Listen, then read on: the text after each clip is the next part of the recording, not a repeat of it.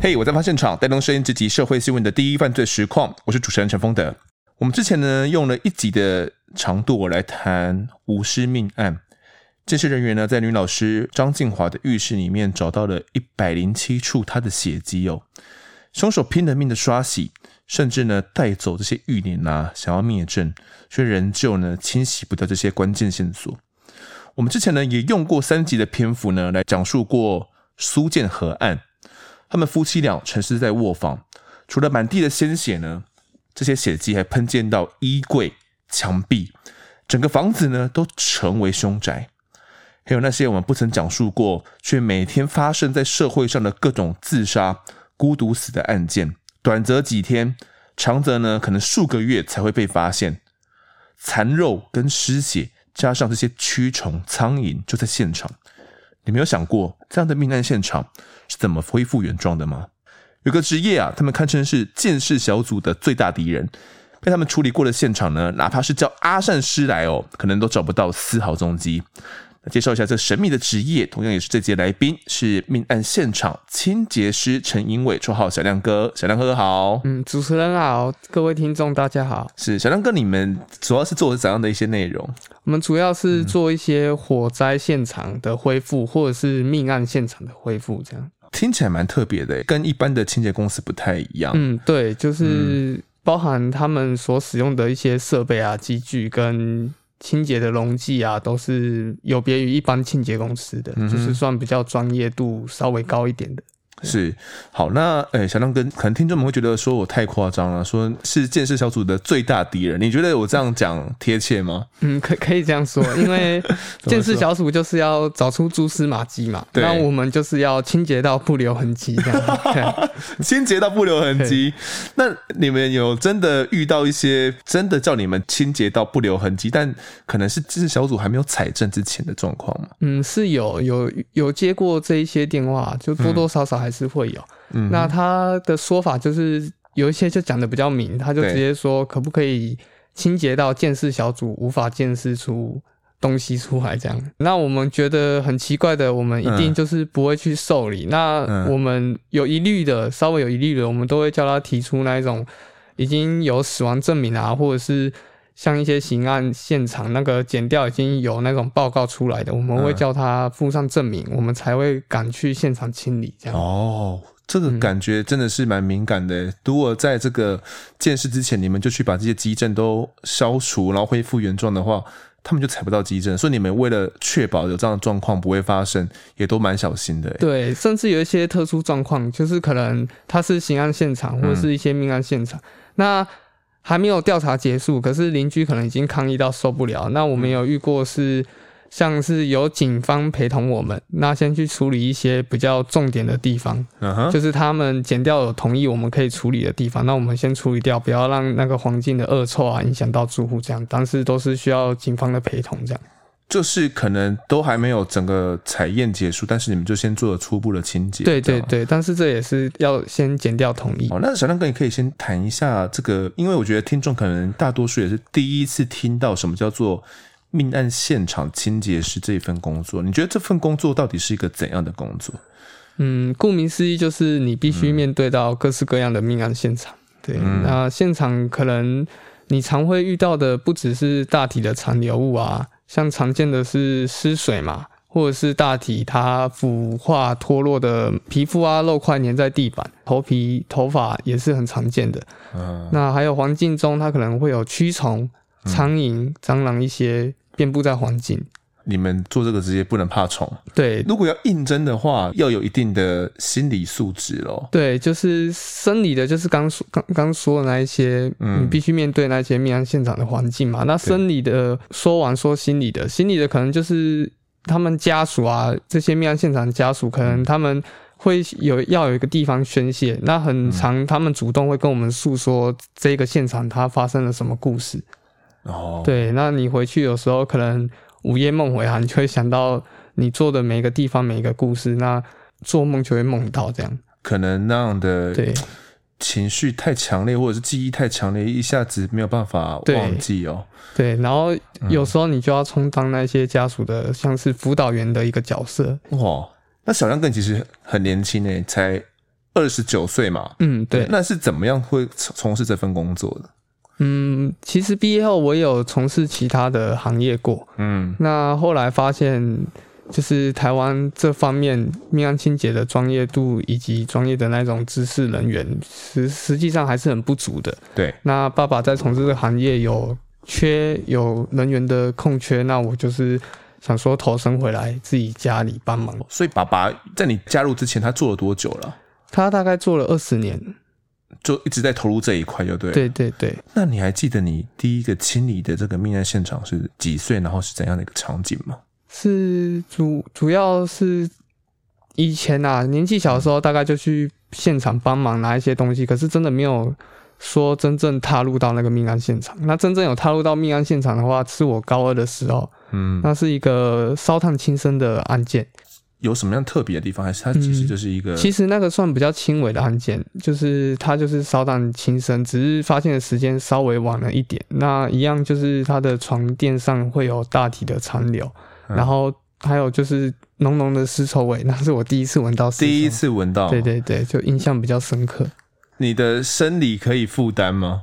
嗯。那时候的装备其实没有现在这么好，就是一般传统型的防毒面具，那多少还会有一些气味从缝隙会飘进来。那闻到的第一状况是极度的就开始不舒服，再过一段时间会有一点恶心、想反胃的状况发生。这样，嗯，所以那个现场会，假如在没有防护装备的状态下，有办法在那边清洁吗？嗯，我想一般正常人是大部分都无法接受。其实我自己。呃，也有一点这样的经验，就在几个月前，我的亲人往生了，然后他也是过了几天之后才被发现的，对，所以我有去清理了整个现场，那也深刻的体验到那个浓厚的尸臭味是一个怎样的状况，大大概三四天吧，四天左右的三四天的一个状况，然后呃，加上比较闷热嘛，那时候比较闷热一点，才知道说哦，原来真的是会出尸水。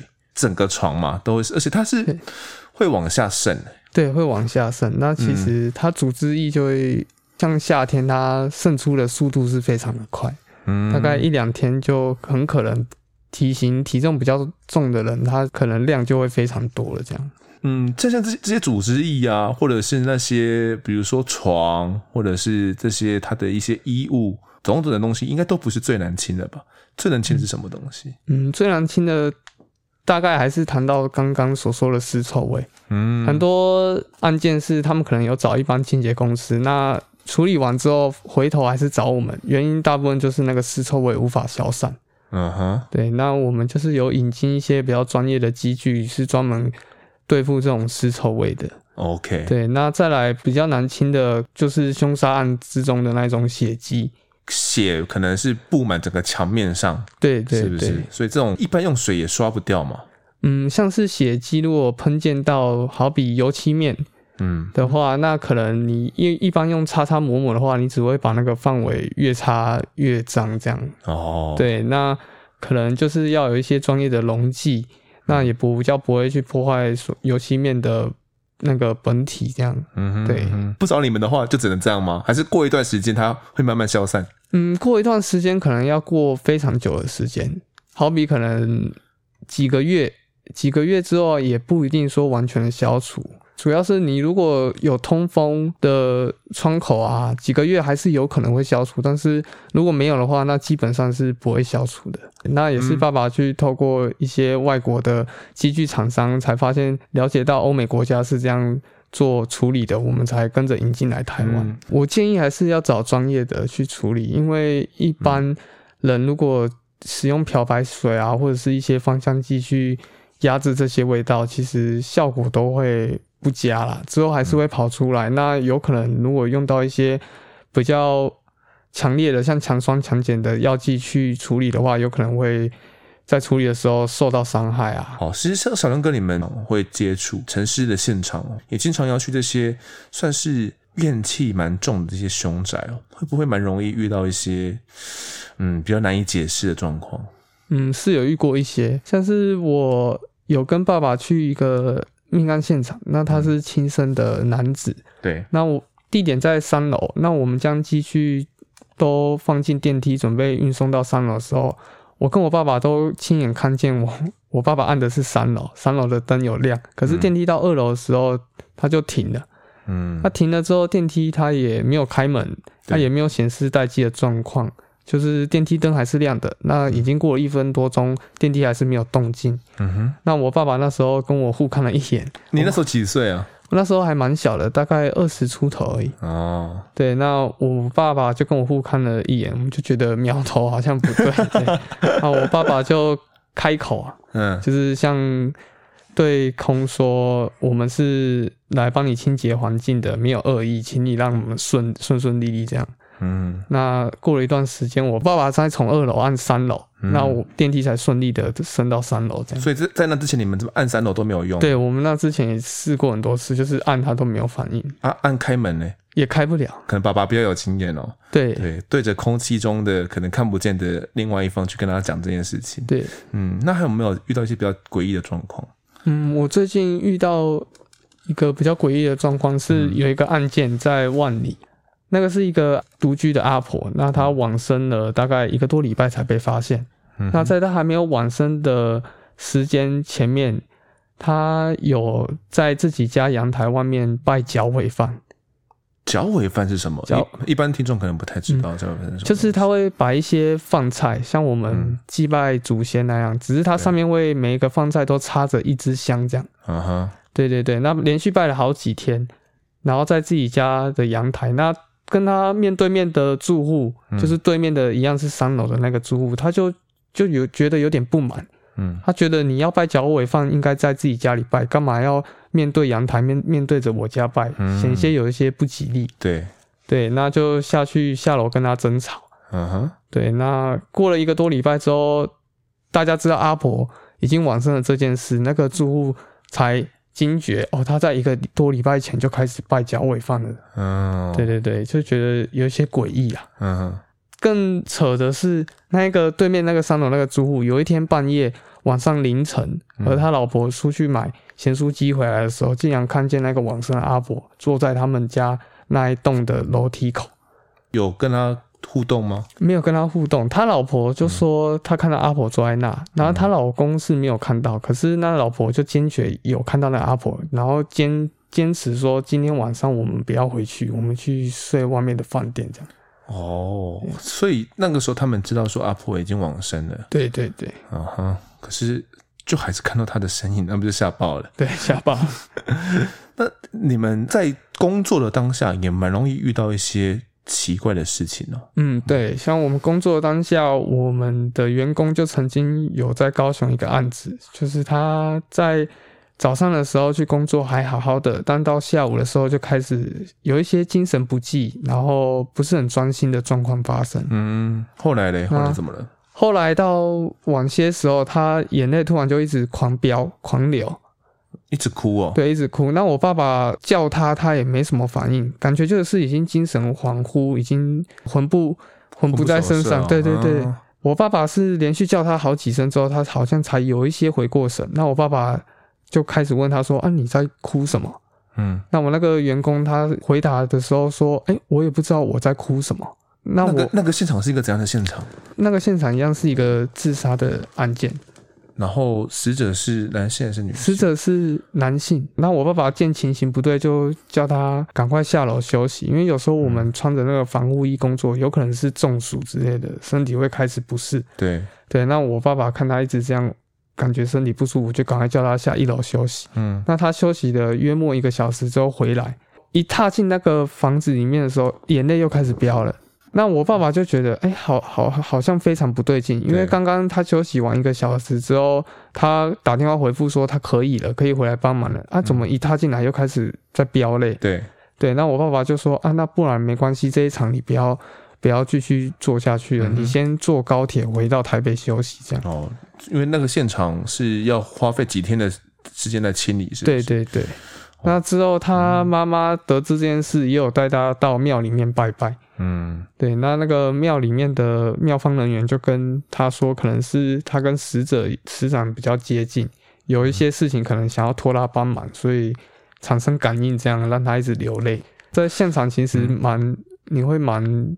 惊讶的、啊，因为你没有看到一个原本认识的人，好像突然变成一个完全不认识的人。嗯，我们可能称称为耍掉嘛，可能被煞到这样子、嗯。像我们如果是一些血迹比较多，需要用到高压水柱去清洗的话，我们可能会穿着防水的防护服。嗯哼，对。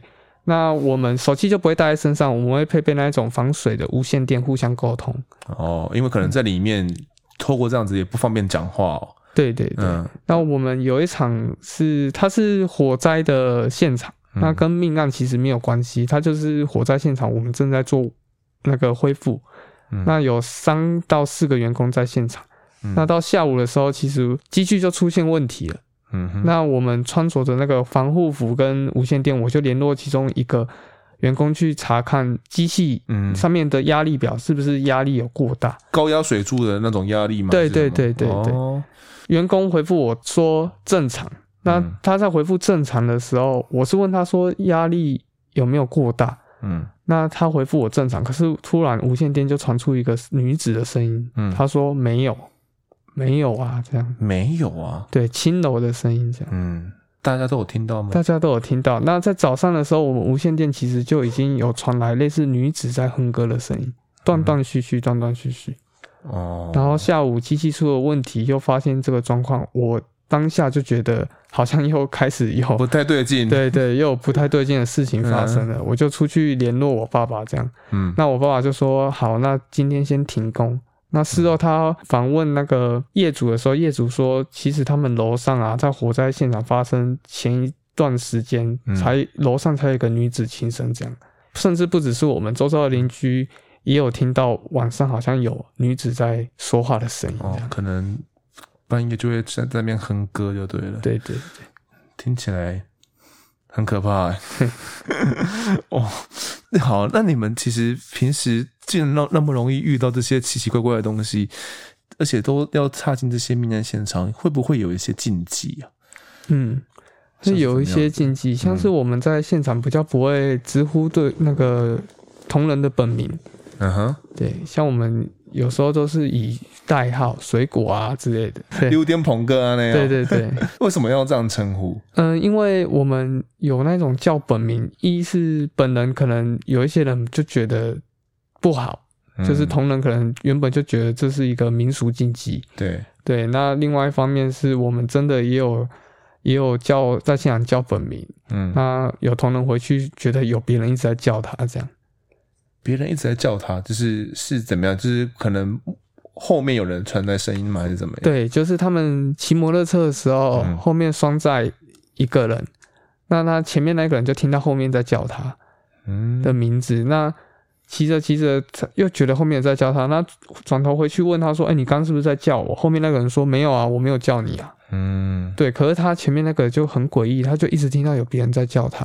这这是我们还没有以代号相称的时候。嗯，发生的事情，那之后我他们就更觉得不应该在现场大家互相以本名相称。其实这个呃习俗哦，我从我在高中的时候，因为我高中参加康复社嘛，然后也有一些会办一些营队活动。对，那我们像我们在寒训的时候会有这种夜游哦。那在夜游的时候啊，好像就会有很多的一些禁忌，其中一个就是不能够直呼名讳啊。对啊，嗯、也是怕说。对方知道你名字之后，就会跟着你，对啊，嗯、对，然后会叫你名字，然后你可能回头了，就会有不好的事情发生。那没想到在你们这边也会有的，也也还是有很多啦，比如，嗯、比如我们在现场有可能会看到往生者的生前出游的一些，或者是家庭一些照片，嗯，对，那我们也是尽量不要看就不要看，就是帮他收集起来做收集，然后再还给家属这样。为什么会想说不要看？嗯，因为有时候你看，可能是心理上的问题，你可能会晚上就会梦到他，嗯，对，梦到那张相片的样子，哦，对，那有一些人会觉得是是不是往生者来 来找他这样，嗯，所以就尽量就不要看，对，尽量不要看，不要给自己心理压力这样，嗯，专心做好这个清洁的一个工作，对对，对，单纯一点啦，对啊，对，假如啦，真的很不幸，真的遇到灵异状况了，要怎么办？嗯，像是如果在工作中突然遇到，嗯、那可能有时候会大家先停一下，休息一下，或者是干脆那一天就停工，那之后像工作结束啊，或者是工作中有遇到状况，我们可能会稍微拜拜一下。哦，或者是工作结束后，我们会到庙里绕一下，比较有人气嘛，对，有人的地方去那边绕一下。那讲讲到这个，又有一次就又很奇怪，就是我们到庙里，就是想说大家拜一拜，就是算晋升一下。嗯，那庙方的人员，我们没有找他，他主动跑过来找我们，找你们干嘛？对，他就直接问我们说，我们这群嗯年轻人是不是有到哪里去夜游啊、冒险？嗯，那其实我们是刚处理完一个命案现场。那感觉就是他好像有看到什么东西才会过来这样询问我们。嗯，那他他后来有说什么吗？这样问很吓人哎。对啊，他这样问很吓人。那后来我们就说没有，但是我们还是就是他有教我们说我们要去拿几个炉啊，这样绕着炉走几圈这样。然后我们就是照着他的话去做。是。那要进到现场的时候，你们有一些保护自己的方法吗？有啊，有啊。像是什么？第一，先讲那个专业的部分，我们一定会先穿好自己的防护装备啊。嗯，对，像是我们不会尽量避免自己的身体直接去接触到那一些大体的残留物。嗯，会怎么样吗？嗯，有可能会像大家俗称的尸毒啊，就是像是皮肤病的发生这样。可能很多细菌嘛？哎、欸，对对，嗯、那那个大体因为腐化也过一段时间了，那你。那个大体生前可能会有一些传染性疾病，你可能也不知道。嗯，那当然还有腐化后产生出来的细菌啊，那一些。除了这个专业的之外呢，还有什么另外一方面？就是心理上面的话，我们像是我们最早以前还会特地去拔榕树叶。榕树叶啊？对，这个这个好像在一些。民俗的好像也都会这样，比如说要去办丧事的时候，对对对，也会有这样的一个习俗。对，那后来因为其其实每次都去拔龙树叶稍嫌麻烦，我们就会直接备一个护身符在自己的口袋里面，是这样保护自己。对对对，不然每次都要拔龙树叶，都为什么拔龙树叶啊？爸爸有说吗？还是你没有查？就是我，我搞不太懂那个习俗的原因是什么。一样是妙方能源，就是跟我们说拔着可以，就是。就是像是趋吉避凶这样，然后尽量避免那一些像是轻生的亡者啊，嗯、可能怨念比较深，会跟着我们之类的。哦，龙树叶可能有辟邪的作用了。小亮，你们自己在处理这些命案现场的时候，有没有比较常接触到呃什么样类型的一些案件？嗯，在台湾其实轻生案件是最多的啦，通常就是感触可能会比较深。感触自己的心里面的感触，对，像是你会知道他是为了什么而走上这条路的。那很多是感情问题，嗯、那也有一些社会上的问题，像是他被霸凌啊，或者是嗯，他因为那个金钱的纠纷。嗯，像你自己印象比较深的是什么？嗯，最近其实就有一个我印象蛮深的，嗯，对，就是他是一个长期被家暴的案件。是女孩子吗？还是爸男孩子？嗯，是女孩子。女孩子。对，嗯、那她算是单亲。哦。对，那她就是长期受到家暴，那最后也是觉得太痛苦了，嗯、那就是在家上吊这样。现场女孩子在临走之前，还有写一些很多很多很多张的纸条，就是在指责对她施予家暴这个人的一些、嗯。恶言这样，嗯，但感觉他心中的怨念也是很深。嗯嗯，家暴的案件，我相信也是听众们比较不能够去接受的啦。然后，竟然会选择要走上绝路，想必他也是遭受到了很大的痛苦。好，那这边也是要跟听众们宣导一下，如果真的遇到困难了，对，一定要打电话寻求一些协助。天无绝人之路啦，对啊，找到对的咨询的方向，还是可以走出来的，好不好？所以，请珍惜自己的性命呢。我们这边做一下警语宣告。小亮哥，那你还有接到其他的一些轻生的案件吗？有啊，有，像是金钱纠纷跟感情纠纷太多了，太多了，一年可能重复。嗯可能这些要经过好几轮，好几轮哦。对，那我讲一个很久以前接到一个亲生，是让我心里到现在还是觉得蛮感慨的。这样，嗯，是怎么？他是一个家庭，那经济状况本身就有问题。对，那他是个单亲家庭，那爸爸他是重症患者，就是长期。重度瘫痪在床上，嗯，那经济支柱其实就是家中的兄妹在负担。那妹妹实实际上还很小，还没成年，还是还、嗯、实际年龄不太确定，但是就是还未成年这样。嗯嗯嗯。那经济重担其实都是哥哥在负担。那我们去的时候是过年的时候，我那一天其实跟我爸爸正在初二正在吃团圆饭，这样。对。就是跟外婆他们吃团圆饭。那接到电话的当下，他是跟我们说他们家有命案发生了。嗯。那因为过年已经打过很多其他家业者对业者的电话，那都找不到人，希望我们一定要帮忙这样。嗯。那我们到现场的时候，看到哥哥是在浴室自杀这样，旁边的爸爸是。就看他躺在那边。那自杀前，他先把妹妹送到朋友家，说可不可以帮他照顾两天妹妹一下这样。那通报我们的是他的阿姨，阿姨可能偶尔一段时间会去看看他们兄妹，那可能给予一些金钱上的资助，可是其实也不多，因为他阿姨其实经济也不富裕这样。那爸爸是瘫痪在旁边吗？对对对。哦。那我们看到这个景象，我们就觉得很难过。嗯，那我们处理完现场，其实他们实在是也没什么钱。嗯，对。那我爸爸最后是收他们一块钱的红包，这样。嗯，就是习俗上还是不能算是送，就是可能还是要收一个一个数字。那过了大概一个月多的时间左右，我们又接到他阿姨的电话。啊，不好意思，讲到这里有点难过。没没关系。对，嗯，那那个阿姨打电话来的时候，她是跟我们，我们原本以为她是要来答谢我们，我也我也以为对的电话，就、嗯、结果我们接起来才发现并不是，嗯，原来是那个妹妹她从朋友那边回去之后知道了这件事情，嗯，那他也觉得照顾他哥哥走了，嗯，对，那他也是受不了，就是觉得好像已经没有亲人在陪他了。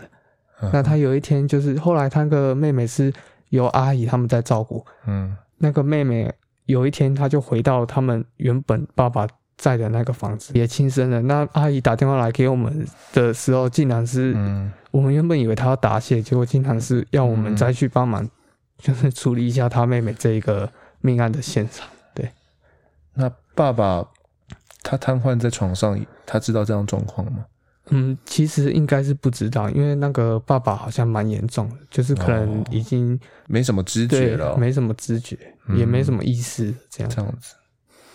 这个真的是家庭重担，因为可以想见，其实哥哥要扛起爸爸的整个照养啊，因为瘫痪在床上嘛，可能要照顾他就是一个非常大的一个能量了。对，然后还有年幼的妹妹，对整个家庭的经济。要扛起来，用想的就觉得非常困难。对对啊，然后那个哥哥其实也年纪也不大，大约二十出头而已。嗯，对，想当然可能刚出社会，可能也是压力跟困难也是蛮大的。对啊，最后才选择走上绝路。没有想到妹妹一开始应该也是家属不敢跟妹妹讲吧。嗯，对，啊、对，但是之后可能还是会早晚也要知道啦，啊、毕竟那么久没看到哥哥，然后也没回到家里面去。对对，这个职业虽然不像一般人家知道会比较接触到这种生离死别的是这种啊礼仪师嘛，对，但是你们面临到这个现场看到家属的这种感觉，其实也是蛮多的吧？嗯，对。会不会有一些心理情上或者心理上比较没办法负荷的时候该怎么办？或比如说像这个案件，你看应该蛮多年的，对你来讲，他一直也都陪伴着你，然后在里面心里。对，就是像我工作到现在也很多年，嗯、那我其实我也是能尽量避免知道越多事情的话，我就是尽量去避免，因为我很怕我知道故事的太多之后，我回去可能。就会开始想东想西，那可能一很久就忘不掉这件案件。嗯，那有时候说实在，我晚上可能睡一睡，我就会想到哦，我在哪里某某某处理案件的故事就会浮现出来，这样。嗯哼，难免都会聊天到，因为有时候可能是家属，他可能想要来跟你。就是讲一些故事，聊聊天，那你也不可能说，哎、欸，不好，你卖供，对对对，我不爱听啊，这样子，就可能还是听他讲，对。对，但可能不会再多问，但还是多多少少会听到一点，对对，对，嗯，好，那其实像这些轻生的案件之外，你们好像也会遇到蛮多的这些凶杀案吗？嗯，对，像是怎么样的一些案件？嗯，凶杀案的话，其实凶杀案的比例会比较少。对，因为像是凶杀案，它第一个它摆放的时间可能不会很久，很快就会被发现了。那可能有时候就是殡葬业那边就会直接处理掉。那会遇到凶杀案来找我们的，通常都是非常严重的大件的案子。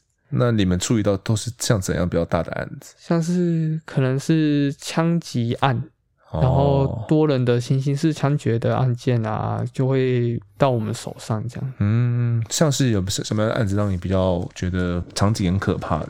嗯，像是我处理过一个行刑式枪决的案件。嗯，那他在屋子里面是有三个人就被击毙的。Uh. 那我一进到屋子里面，其实它血迹遍布了，几乎可以说到处都是。是大概多大的一个房间？是嗯，算是一个办公室，大概有五十多平吧。其实整个办公室到处都是血迹，这样。嗯哼，就是不止地面上，然后墙面啊、家具、窗户都有。嗯、uh，huh. 对，那清理的范围其实就非常的大，非常的困难。那、嗯地板上其实还遍布着那一些亡者的脑壳啊、脑浆啊。其实冰葬业他他可能把大体移走了，但是残留的碎片啊，它可能就不会说特别去捡。对对对，那也是由我们就是收集起来还给家属这样。好，其实小梁哥刚刚讲的这个，其实是在桃园发生的一件。枪击命案呢，在二零一七年哦的六月，当时是三死一重伤的重大枪击案。其实当时有一个呃二十岁的杀手啦，然后叫张俊豪哦，然后在二十二号晚上的时候闯进那一栋楼的八楼，朝那一家公司里面的两个男生一个女生哦，是一一对情侣档了，然后另外还有一个男子哦，开了很多枪，三个人呢被行刑式的枪决身亡哦。然后唯一有一个人生还了，然后冲下楼报警。那这个枪手后来呢被警方追了，那警方也开了一枪。他知道逃不掉了，才拿着枪朝太阳穴自强。那后面呢也是宣告死亡这样子。整个案件的原因呢，可能跟这家公司有关了，因为那家公司从事一些地下运财的一些经营啊。那其实当事人的年纪都很轻。都二十多岁而已哦，尤其呢对情侣档，可能他们呃从事这个地下运财，然后拥有这个跑车啦、高级精品啊，所以警方怀疑他们呃涉及这些地下迁赌啊，怀疑整个案子跟这些债务纠纷有关系，还找了小梁哥你们去这些做清理嘛。血迹是特别难清理啊，因为像是枪击的话，它喷溅的范围很大，那。嗯如果是自然死亡或者是轻生，它可能就是在一个固定的局部，那清理的那个范围跟方向就会比较的简单。对，对像这一件的话，就是要清理范围就非常大。对，就是难难清理。可是我个人觉得，比起那一种可能过很久才被发现那一种，我是觉得很久才被发现那一种，环境上会。相对的比较难承受一点。嗯，通常会来到我们这边的凶杀案，大部分都是枪杀案比较多。嗯、哦，枪击的。对，嗯、因为血迹的喷溅范围是可能一般的业者他会抓不到头绪，该怎么去清理这样。那我还有清理过，就是像是黑道的仇杀。黑道仇杀也要找你们去清哦。对，是那件事大概是怎么样的？那件大概就是可能他们有金钱上的纠纷这样。嗯，那。可能里面的帮派分子就是去寻仇哦，对，那就是直接把那个枪击掉某个黑道黑道老大，对对对。如果只有一个人的话，他会很难清吗？其实也是要到现场看才会知道。那如果像是他近距离的话，其实像枪击不像电影演的，可能就一个洞，它是会类似爆炸性的。对，喷溅这样，那进去很小，出来很大。对对对，那你可能范围被污染的地方就会非常的多，这样。嗯，那可能就还是需要专业的去清理，不然是真的非常难清。这样，像我们很多会找我们的，大部分就是家属，对，不然就是可能那个房子的拥有者，房东之类的，对，房东之类的。嗯，比如说我的房子里面的某个房间有发生过这样的案件。那可能他一直没有恢复到正常的样子，那可能，呃，我只要再次经过，或者是再次闻到类似的味道，嗯、都会让我想起一些比较不好的回忆，对，对不对？所以我觉得其实像你们的工作，有一部分也是在帮这些家属们消除掉他们一些比较不好的一些痛苦的回忆。也有遇过那种我们清理完，他可能很满意。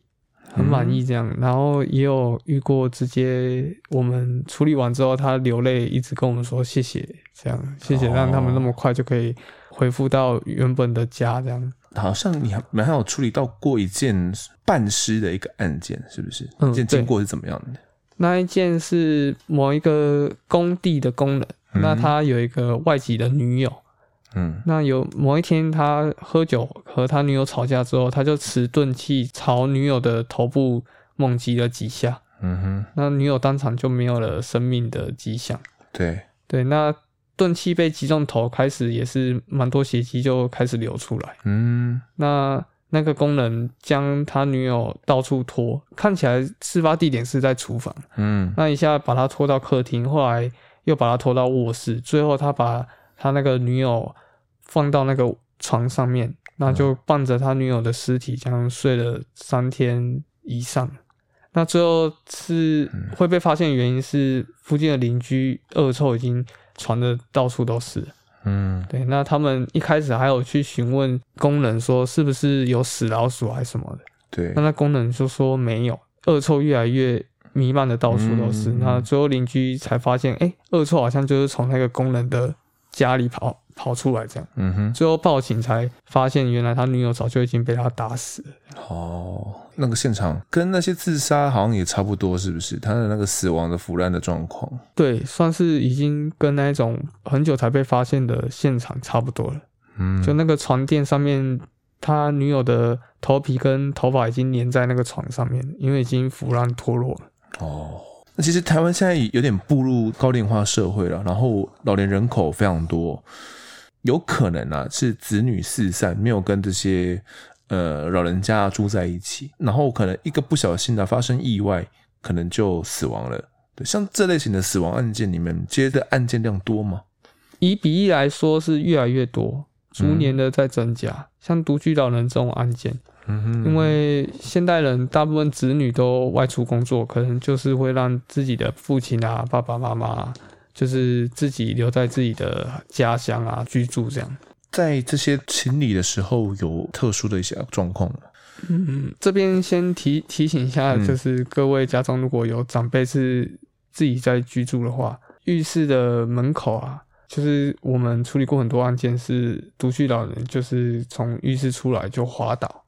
哦，对，就撞头部啊，或者是哪边撞到，撞到就可能起不来了，然后可能就在浴室这样就死亡了，就对了。对对对，那时不时的可能一通电话关心，就可以得知长辈的状况，对，然后避免这些情况的发生，嗯，或者是有一些防摔的一些。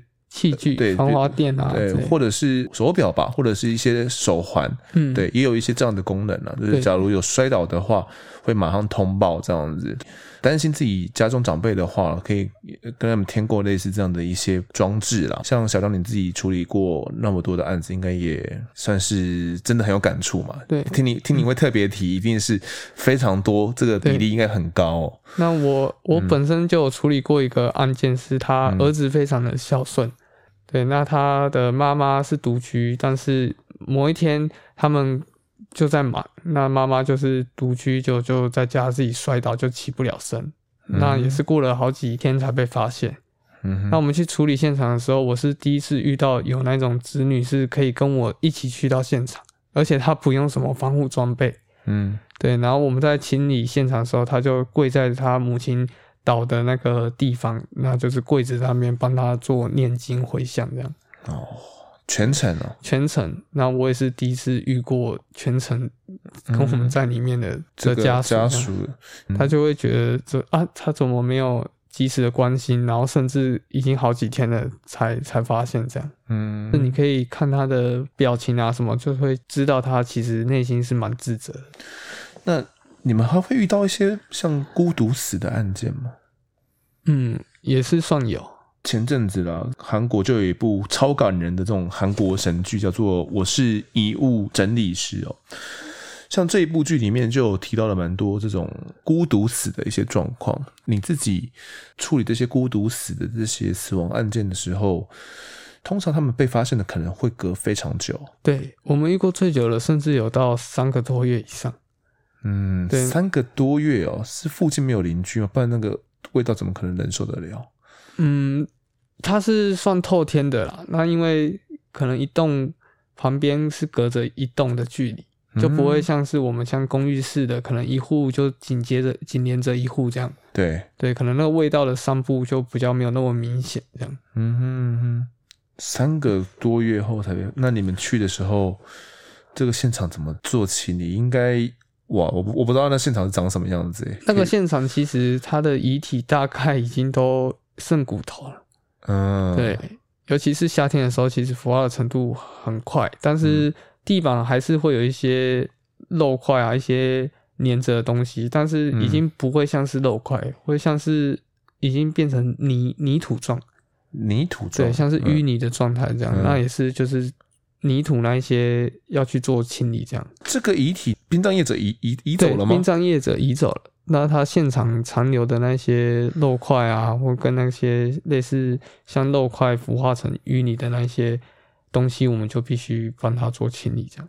这个味道应该比你们清理过的还要再重很多吧？嗯，还要再重很多，跟我们一般常遇到的案件其实流程是都差不多的。哦，对，都快变骨头，算是整个肉都被分解的差不多了。对，大概都掉掉落在地面上。嗯，像我刚刚提到的这个剧啊，叫做遗物整理师嘛，像你们是殡葬现场清洁师嘛，嗯、那遗物整理师他们专门做的就是去整理这些亡者的遗物。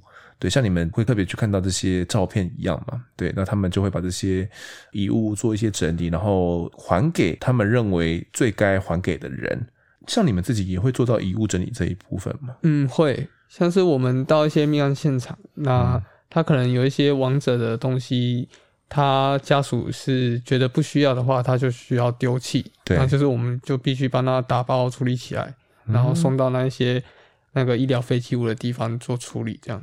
哦，要特别送到医疗废弃物。对对对，那个有分有分级的。对，嗯，那可能中途我们会收集到一些像是基本的有纪念性的或是有价值性的东西，我们就必须先做保留，再还给家属。有没有遇过一些比较特殊的一些遗物，比较有一些纪念价值的遗物还给家属的时候，家属有一些特别的反应？嗯，像是我有整理过一个案子，是他在那个柜子里面有写了。大概可能百来封信有，我其实第一次看到，我是印象很深刻，嗯，因为我很惊讶，这种这种年代还有人会用写，对对对对。嗯、那他写信的对象哦，其实我也不是特别去看，就是瞄瞄到这样，其实都是写给自己的家人这样，嗯，对，那可能就是里面有一些他。我猜测啦，可能是有一些他想对家人想说的话，但不敢说的，他就用写的写下。那一个死亡的对象是个老先生吗？还是是个？嗯，是一个男子，年纪也不算是很很大，嗯、就是他那个案件也是轻生的案件。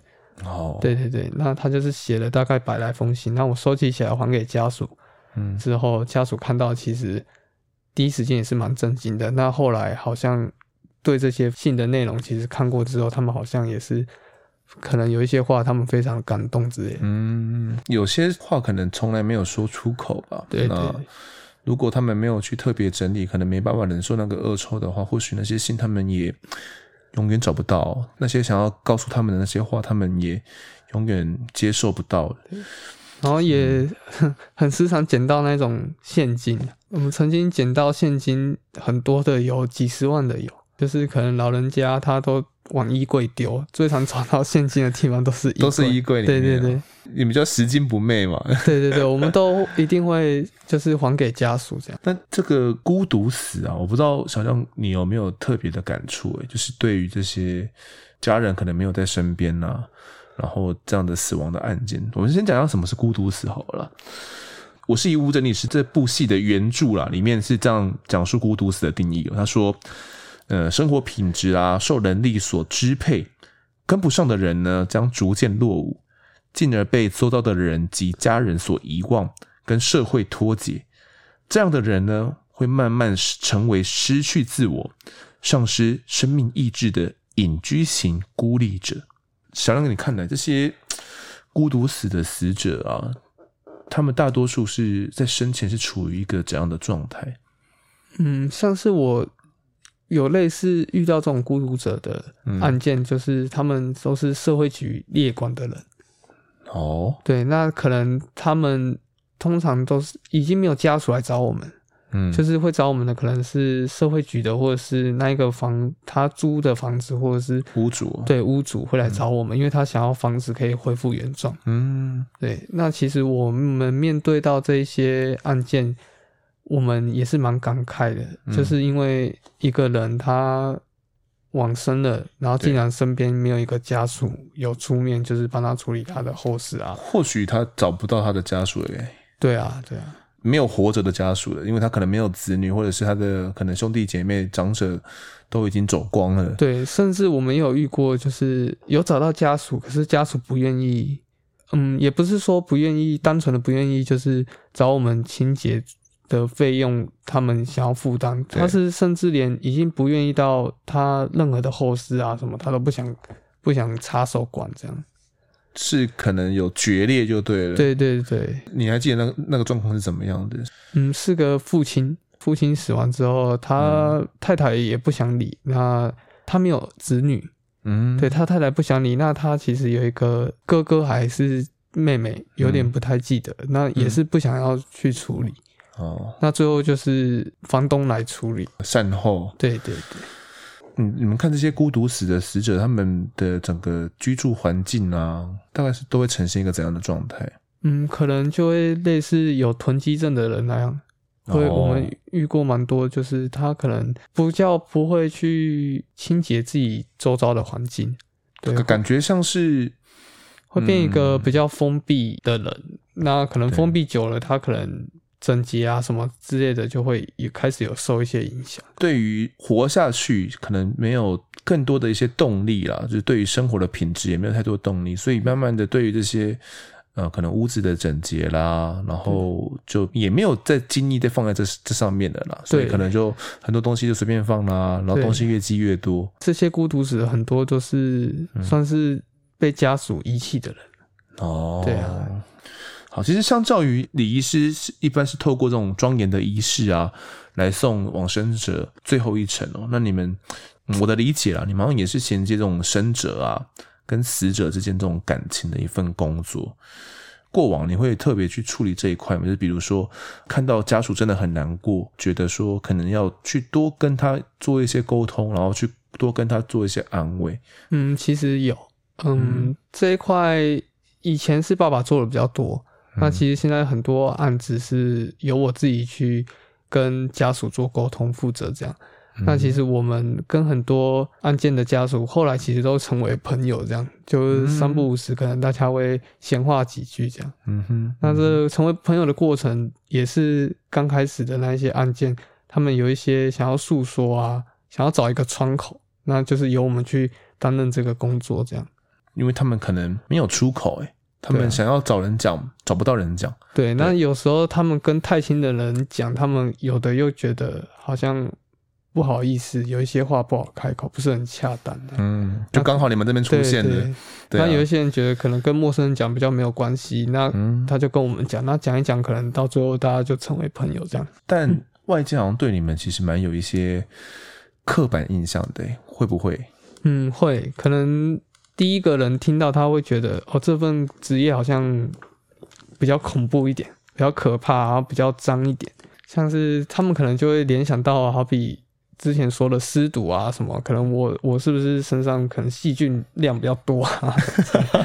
对，就会有比较畏惧一点。哦，朋友听到你是这样的工作的时候，对对对，那你会去避讳你是做这样。跟人家介绍你做这样的工作的人吗？比较不会啊，我以前是也不会特别讲我是干嘛的，但是如果是真的是朋友的话，他们到最后也会知道我是干嘛的。嗯，对，那到现在感觉来上是没什么影响，就是他们知道之后，大家还是朋友这样。其实这几年大家对你们这个职业的认识，好像能见度跟整个认识度好像有慢慢的提高，对不对？嗯，你有感有感受到吗？有有有，像是。我以前跟别人说，他们如果完全对这方面没有听过的话，他就会显示得非常恐惧。我其实我们还有在做一般的清洁工作，嗯，那像是有一些办公室，我在帮办公室的客户擦桌子的时候，有一些人可能。一开始他们不知道我还有另外做这个命案清洁工作，嗯、那我跟他们说之后，甚至有人恐惧到会说：“哎，没关系，你我的桌子你以后不用擦了。”这样，就叫你直接不要来了是不是啊？对对，他就没有，就是可能他个人的座位，哦、个人座位你你擦别人的没关系哦，不要擦我的这样。哦，他担心擦你的用具可能有也有用在。对对对。那经过好比一些媒体啊的报道，或者是我我们自己跟他做介绍，他可能得知我们可能，当然我们自己也是很害怕，我们都会做好很好的防护措施进去，所以我们跟他们说不用担心啊，让大家对我们这个职业有了解之后，他们其实恐惧感就没有那么高了。那你做这份行业做几年了？嗯，从小时候开始帮忙就开始算的话，其实已经超过十年了。十年间。应该会对于生跟死，对于这个生命的逝去啊，应该会有一些比较不一样的一些感触。像是我有遇过很多可能突然间就猝死的案例，或者是已经病入膏肓就选择自我了结的事件。对，那我个人对生与死的体悟，慢慢的我有自己的看法。嗯，对，像是我觉得。我遇过这么多家暴的啊，感情问题、金钱纠纷，嗯，那我看过这么多故事，那我就是化我的人生经历这样，我就尽量去让自己变得更好，不要像跟他们犯一样的错，让自己成为一个更好的人这样。嗯，那面对死亡，可能我觉得生命当中有没有你可以能做的、你想做的、该做的，你就尽量赶快去完成。那就算今天突然是你人生中的最后一天，嗯哼，那我觉得那也没关系。其实你有把该做的、想做的、能做的都完成，你其实就算今天是最后一天，你也没有遗憾的。这样，嗯，就把每天当最后一天来过的意思吗？对对对，嗯哼。遇到困难也是找一个好的宣泄的地方，努力的活好每一天，这样。生命很珍贵，真的很珍贵，啊、不要轻易的走上绝路了。虽然。我相信那些真的会走上绝路，他们遇到的困境可能真的是我们难以想象的。有，相信现在已经有很多管道了啦，那有很多呃机构可以去寻求帮忙跟协助，请求各位听众们，对啊，如果真的遇到人生的难关的时候，对，还是要寻求帮忙。这一集的《我爱案发现场》算是一个比较呃特别的企划啦，夹在鬼月特辑里面我来做一份职业介绍，相信听众们可以听到的不仅是。对命案现场清洁师这份职业的了解哦，也更能够体会他们在这个生命跟死亡之间服务呢，是保持着怎样的一个精神。那节目最后呢，还是要谢谢一下小亮哥的分享，谢谢你。好，谢谢主持人，谢谢各位听众。接下来来到听众时间，来讲一下这一集的投稿案发故事。这次投稿的呢，一样是海棠，这是发生在我家的事情。这些经过呢，都是由他妈妈亲自口述来的。妈妈说啊，二叔当兵之前呢、啊，就跟前二婶结婚，生了三个小孩。后来呢，离婚，由二叔呢带着两个比较大的两个啦，由二叔呢抚养。最小的妹妹呢，就跟着前二婶。而他有印象呢，二叔好像从来就没有什么稳定的工作，居无定所。那哥哥姐姐呢，在成年之后啊，就半工半读。姐姐在十八岁的时候就嫁人了。当时呢，二叔还跟对方要了非常多的聘金哦，被对方笑说：“哦，是在卖女儿。”过了一阵子之后呢，二叔娶了一个大陆配偶回来，也就是后来的二婶。二婶说呢，要回大陆探亲。就不回来了，二叔就很生气的跟奶奶说呢，他要去大陆了找二婶算账。到了大陆之后啊，一开始都有跟奶奶来联络，过没几天呢就断联了。姑姑透过大陆的友人呢来帮忙寻人，不知道过了多久，后来这个朋友就传来消息，说二叔被别人发现死在大陆的某个省份的河边。而父亲呢，跟姑姑就过去大陆那边了解状况，把二叔的骨灰给带了回来。那并且了解到整个案件的经过。案件经过是，二叔过去大陆之后啊，就约二婶到当地的旅社去谈判。可能是因为呢，二婶不愿意跟他回到台湾来哦，结果一气之下啊，就把二婶给杀害了，之后再跑到河边自杀。长大之后啊，母亲讲到这件事情，真的觉得一生荒唐的二叔啊，连死都这么荒唐。二叔死后啊，留下蛮大笔的债务的，给哥哥扛。哥哥还完之后呢，也跟他们断绝联络了。据父母亲说，可能是因为奶奶一直跟哥哥讨当初办二叔的这些丧葬费用，但我觉得总还有其他的原因。只是呢，现在一切都无解了。哦，这个海棠投稿的故事就到这边。呼，接下来呢，来练一下听众们的留言。第一位是帅一下，他说他是高雄人，好好听节目做得很好，很专业。跟我们一样是高雄人，就更棒啦！给个大拇指。没错，我们都是高雄音呐。好，下一位受害人之一，一个哭脸。嗯，他说一百颗星的节目，听超多案件 podcast，真的觉得人心往往比鬼还要可怕。对于许多罪犯的童年或悲惨的过去，虽然同情，但也只会同情到他杀害其他无辜的人以前。个人认为呢，不管是不是精神病使然，或是年纪小不小，只要危害到他人生命的，都应该背起自己所犯下的罪责。毕竟，当犯人要剥夺他人的人权的时候，他也放弃了他的人权了。目前呢，依然支持死刑的执行。日本福田孝行案的受害者家属父亲曾说。死刑的意义在于让犯了杀人罪的犯人呢，诚实的面对自己犯下的错误，打从心里呢反省自己的误行，决心将自己剩余的人生用来赎罪，并对社会做出有意义的贡献。反观呢，台湾的许多为了逃过死刑的犯人，不惜虚情假意，伪装自己的歉意。更何况“人之将死，其言也善”这句话，其实呢，某些犯人身上是完全看不到的。曾经有开过一句玩笑话哦，他说：“人没有资格去评断一个人的是非对错，但我们可以做的是送他去见上帝。”对于台湾现况，死刑的执行近乎停摆，甚至有法官明说自己绝对不会判死。真的就像在那些等待正义的家属伤口上面撒盐了，到最后也只能寄托在宗教，希望冥冥之中呢，他们会受到惩罚。也听了姑姑在法院的遭遇哦，真心觉得非常讽刺。台湾的司法对于被害者家属的照顾呢，远远不及加害者的保护。真心希望有天可以改变这样的局势。另外呢，王维君女士真的是一位非常伟大的人。普悠玛事件呢，也再次看到她的身影，不断呢为社会弱势来付出，即使自身遍体鳞伤呢，也要照亮他人，完全是对他最好的写照。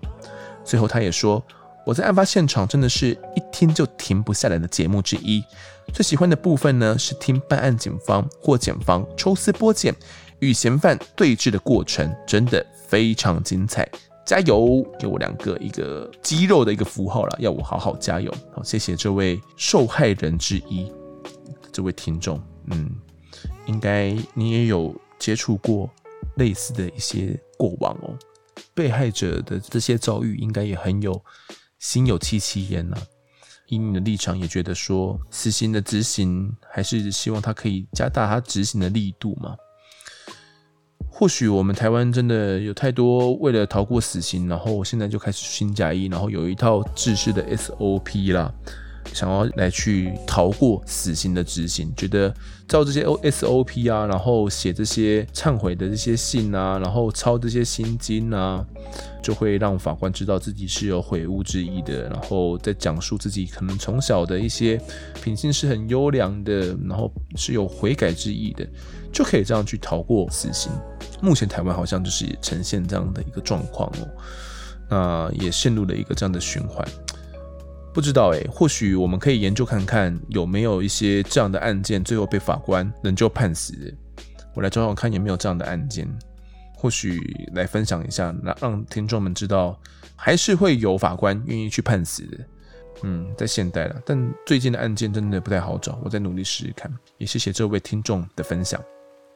好，最后还有一位听众叫做 O B C 哦，我以为是 A B C，后面发现是 O B 点 C 啊。他说：“嗨，这周开始听你的节目，很赞耶，喜欢，给我两个爱心。”哦，谢谢这位 O B C 的留言。那也希望你喜欢我们的节目，可以持续听下去哟。可以从第二季开始听啊，追到最新之后，可以再回去听第一季的节目这样子。那节目最后呢，一样要来讲一下，如果喜欢我们节目的话，欢迎到脸书以及 Instagram 搜寻我在案发现场，就可以追踪我们，掌握更多案件消息，也可以跟丰德我聊聊，给我们建议。各收听平台上按下订阅跟五星评分，就是对我们最好的支持。如果在 Apple Podcast 上面留言，我都尽量在节目中给出回复。也跪求推坑给身旁的好友，一起来听听看我们聊案子。案发现场，我们下次再见。